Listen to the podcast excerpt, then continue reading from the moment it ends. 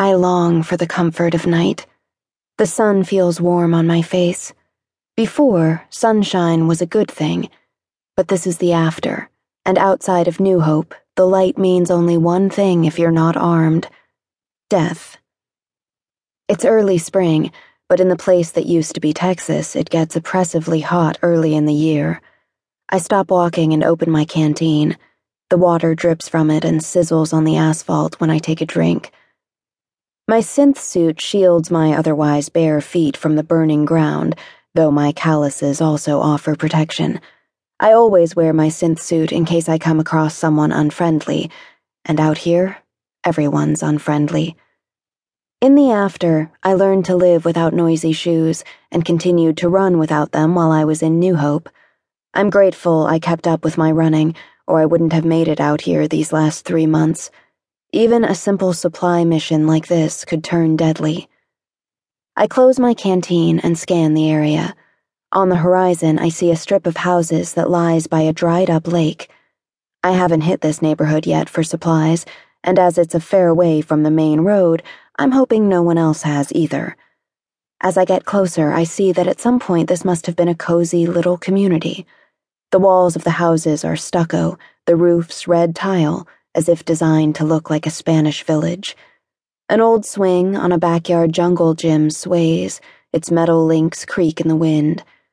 The houses, obviously cheaply made, aren't suitable for shelter anymore. After just over three years, many are missing doors and windows.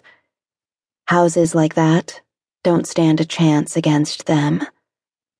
At about a hundred feet away, I break into a full run. There seem to be more survivors in this area, more than I ever saw in Chicago. They won't be active during the day, but if someone's staking out this place, I don't want to give them time to catch me. There's no sign of anyone, so I flatten myself against the wall of the first house and peek inside. No hint of life, not even a breeze. As I make my way inside, I let out a sigh. The place is wrecked.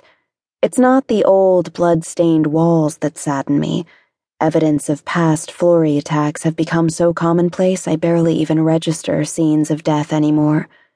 I'm just disappointed that the house has been ransacked already. The cabinets are thrown ajar and empty, the couches overturned. Even the pillows have been ripped open, the stuffing strewn across the floor.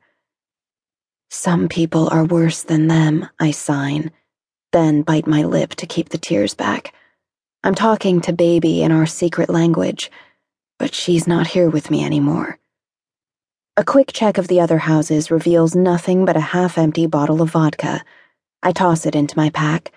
You never know when you need disinfectant or a Molotov cocktail. My time with the Guardians taught me that.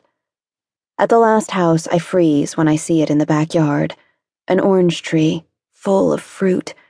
I haven't seen fresh fruit in a long time, not since New Hope. Hands shaking with anticipation, I pick every one. When I can't fit any more into my pack, I sit on the ground, peeling orange after orange and jamming the sections into my mouth. The sweet taste helps the emptiness for a while. I eat until my stomach feels like it will burst. I rest in the shade of the tree, satisfied. My contentment is fleeting, though, and soon the emptiness returns, not just a gnawing in the pit of my stomach but a hollowing out of my entire being.